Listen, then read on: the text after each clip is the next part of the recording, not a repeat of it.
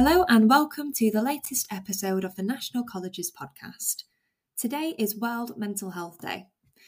The World Health Organization recognises World Mental Health Day on the 10th of October every year. The theme this year is Make Mental Health and Wellbeing for All a Global Priority.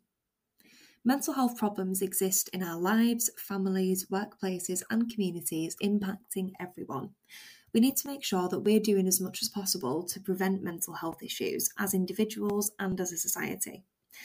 It's a chance to talk about mental health in general, how we need to look after it, and how important it is to talk about things and get help if you are struggling with your mental health and well-being. To discuss just that, I'm joined by Anna Bateman, who has over 24 years' experience in education as a teacher, trainer, and consultant. She's passionate about placing prevention at the heart of every school, integrating mental health and well-being into the curriculum, schools, and systems. Over the last 10 years, Anna's worked with and transformed hundreds of primary and secondary schools. She has excellent subject knowledge and a solid understanding of how schools work as well. I'm absolutely thrilled to be joined by Anna today. Thank you so much for coming on the podcast, Anna. I really appreciate it. Just to give a little bit more background for our listeners, it would be fantastic if you could explain in your own words um, a bit more about where your career began and your journey so far in education.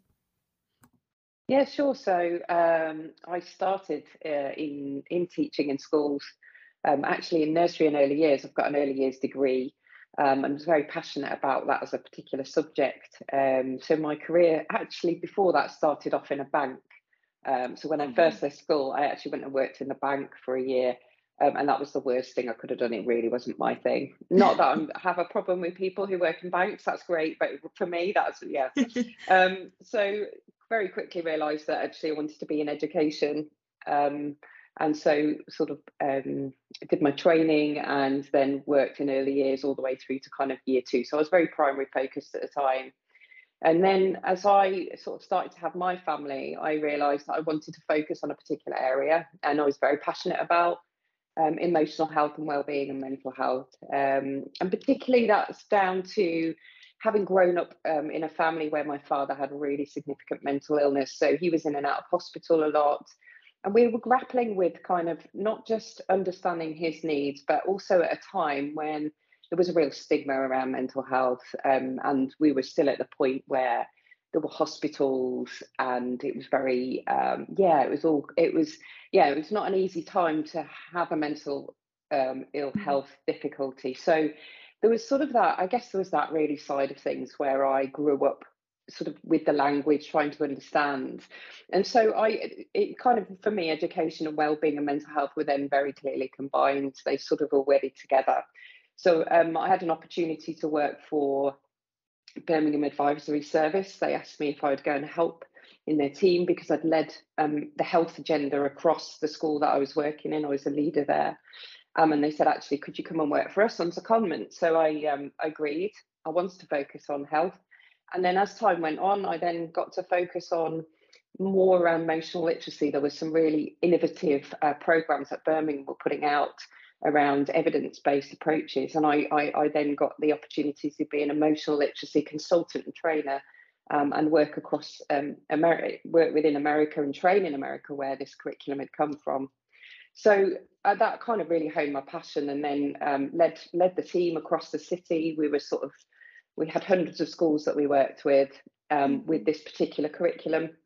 Um, and then I, I, set up my own company once um, the local authority decided emotional literacy wasn't really something that they wanted to provide anymore. Um, so I set up my own company and I've been working with schools ever since. I've been really, really busy since then. That was 2015. And in amongst that, I've worked for Samaritans at times, I've been a governor, um, so just very passionate about making sure that education and well-being is, is sort of at the forefront of my mind, really. Um, yeah. And um, yeah, it's it's it's something that I very I feel very passionately about. Often my children will say to me, you know, the teens uh, now, and they're kind of like, "But mum, like, don't don't you find it depressing or anything?" I said, no, no, I don't actually. Which sounds weird, but if I can help someone, or if there's a way of being able to prevent and help people understand better, then then to me that's a really good thing. Yeah, 100%. I think that's really, really interesting because mental health and well-being is something that I think most people will deal with at one point in their life. And it's, yeah, that's amazing. It's really, really interesting insight into kind of the work that you've done. Yeah, that's really interesting. Mm. And um, could you maybe um, a bit more specifically give us an insight into the actual work that you do with schools um, to support staff and pupils with mental health and well-being? Yeah, so I work particularly with just um, some key organisations really around. I guess I've got quite a strategic head, so I look at rather than um, when we say mental health, we all uh, uh you know immediately kind of go to the mental illness space. Mm. For me, it's about how can a school create a more mentally healthy space? What does that actually look like? When we say we're going to take a whole school approach to something, we don't sometimes know what that means. So my job is to kind of describe that. Yeah. So what's been great is that we've had the, the Department for Education have pulled together this, you know, evidence-based approach of the eight points of, you know, a whole school approach. So I think that's really helped a lot. Um, but uh, but you know, those are really the key areas that I work with. So I will work with heads and deputies as a a kind of a critical friend, really. We do an you know plan, do, review kind of approach. We audit we look at where the gaps are in the school and i help them to kind of then look at what those activities should be. And then we'll we'll go in and out of schools and just kind of try and keep them on track. Because i yeah. think one of the biggest challenges is you know there's always new things going on in school and it's trying to keep mental health on the agenda. And and more and more the senior leaders that i'm meeting have not just one role. They will have multiple roles. And they're not just small roles. You know we're talking SLT will be the DSL, the senior mental health lead, the SENCO, the, and it, uh, like yeah. these are massive roles. um, so you know, having me going in whilst I'm, I'm sort of, it's not finger waggling. It's like, oh, Anna's coming in, right? We need to make sure that we've kind of like thought about what we're doing. How's this going?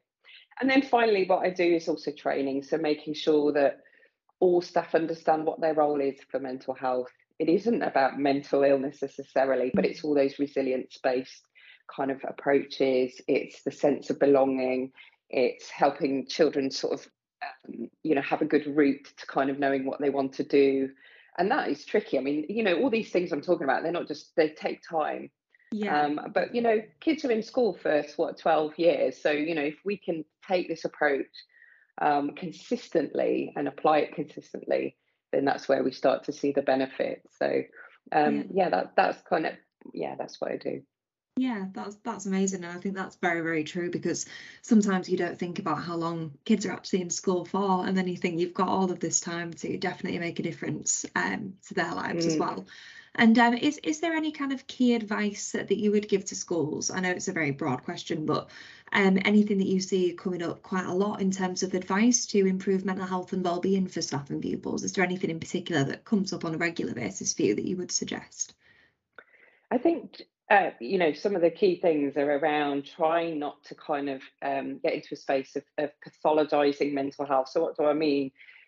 You know, if, if we've lost someone um, uh, through bereavement, for example, um, the fact that we feel sad and distressed and can't eat and sleep is not because we we're mentally ill, it's because we loved someone. Um, and so, you know, there's a book from Johann um, Hari called Lost Connections, and I know I know the Queen has even said this. You know, it's it's as a result of loving someone. And in in that book, he talks about um, for that very thing that you know we don't necessarily need to medicate ourselves because we've lost someone. Mm.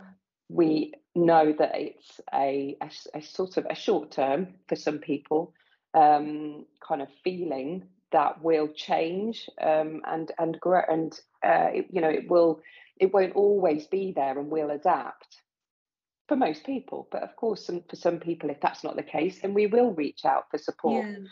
so i think it's helping particularly children and young people know that having an overwhelming feeling is not something that there's there's wrong with them.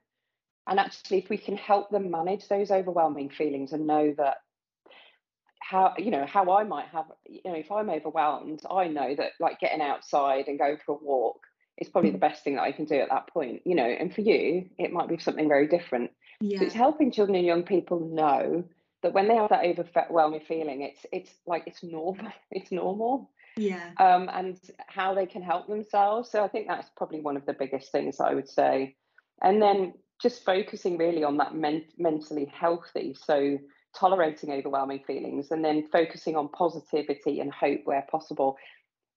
This all sounds very twee and i know for a lot of families and children and um, you know they're in circumstances that are really really distressing a lot of the time. Mm. and i think for some schools they can feel really uh, disempowered. And I think for me that's again just just as another hint is just kind of look focusing on the protective factors we cannot change some of the circumstances these young people are in and it's distressing but we know that we can put in more protective factors for them to kind of buffer the effects mm. of what they're going through. Um, and so really that's what I'd again recommend schools, you know, we can't we can't control where where a young person is necessarily. Of course we can do early help and all that kind of thing. But sometimes it's just focusing on what can we do for yeah. this child while they're in school. Yeah, definitely. It's all about what you can do and what you can control really which um yes. yeah that's definitely really really useful advice that i'm sure everyone will massively appreciate um in terms of World Mental Health Day, then this year, Ooh. the theme is Make Mental Health and Wellbeing for All a Global Priority, which I thought was so impactful and relevant at the moment as well. Um, with I know that lots of people are struggling at the moment with things like cost of living and things like that. Um, and do, do you have any thoughts on that theme in terms of how schools can get involved and maybe the steps they can take to promote the importance of mental health and wellbeing to both pupils and staff? Yeah, sure. So, I mean, I think these these awareness days are great. You know, I think they're a real opportunity, aren't they, to kind of yeah. focus on uh, focus on mental health and and certainly globally. So that's great. So things like the posters to download. So you know, thinking about not worrying about the cost of resources and things, but so there is the posters and the graphics that you can download. Um, Action for Happiness have got a fantastic um, calendar called Optimistic October. Um, and so you can kind of eh, staff and, and young people can get involved with some of those things on each day throughout October. So it doesn't it isn't just on that day, but we can then look look wider as well. Yeah. Um, there's things like raising money for Mind and other mental health charities, and and doing that through what I would sort of say is like more mindful activities. So just getting children young people to experience what it feels like to be to be mindful to be connected to our body to to have slowed down to not be on our phones and worrying um, and so that could be from anything like with the EYFS through like looking at our senses and doing a sensory walk all the way through to journaling, doodling, colouring, drawing. I mean, Lego, you know, all these things are in the gifts of schools. This is not something that you're going to have to buy yeah baking absolutely. and what i love for older uh, young people is is mindful photography so you know if you imagine you know literally going around having a particular theme they're, they're having to be in the moment and focus mm. on what they're seeing and what yeah. they're experiencing um, and it's just you know so tying that into some of the activities are really helpful and and staff modeling well-being so taking a break that day making sure staff sit and take a break check-ins with each other as well and if you want to carry on the kind of theme, then it's the, that kind of optimistic October, but pledges then, right, you know, from today, what is it that I'm now going to do? Mm. That's my one sort of thing. So if I am overwhelmed or what's what what am I going to do? Um, and yeah. what am I going to be optimistic about? Yeah, definitely. I think that's all really good ideas and things that schools can definitely get involved with. And I know there's a lot of um, free resources out there, and we have a selection of our guides as well that um, I believe we collaborated with you on as well. Um, yeah. Some of our uh, free guides that we offer for schools. Um, so, kind of linking on to that, I'm sure many of our listeners are aware of this, but you have collaborated with the National College on a huge range of mental health and wellbeing focused CPD um, covering, I know, things like supporting each other through grief and mourning, staff well-being, loneliness, anxiety and stress and things like that. Um, is there any kind of key recommendations that you would make to our listeners for World Mental Health Day or any particular area that you think is, um, yeah, of importance at the moment, maybe? Well, certainly, uh, as I've alluded to, I think the kind of this idea of, of managing overwhelming emotions. So, social mm. emotional mm-hmm. literacy. There, there's a webinar on that, and there's a practical one, but there's also one uh, based on the new um, NICE guidance as well. Yes. Um, and then there are courses on on sort of um, helping children with depression, low mood, and anxiety. So you know, um, what does that mean for us in school? What are some hints and tips that I can use? But you know, also when do I know when things are not okay? You know, if children are not sort of functioning over a period of time, um, then actually that might mean that we we need some specialist support. But there is lots and lots that we can do already um, to help our children and young people um, on World Mental Health Day, and I think it's a fantastic opportunity to raise the profile of, of it again. That's brilliant. And I think that we've all definitely learned something today from that. And thank you so much for sharing those advice and tips with us as well, Anna. We really appreciate it. Be sure to keep an eye out for the next episode of An Educator's Insight, which is available every Thursday on Spotify. And in the meantime, if you're celebrating World Mental Health Day, we'd love to hear from you. So be sure to tag us in your posts on social media at the National College.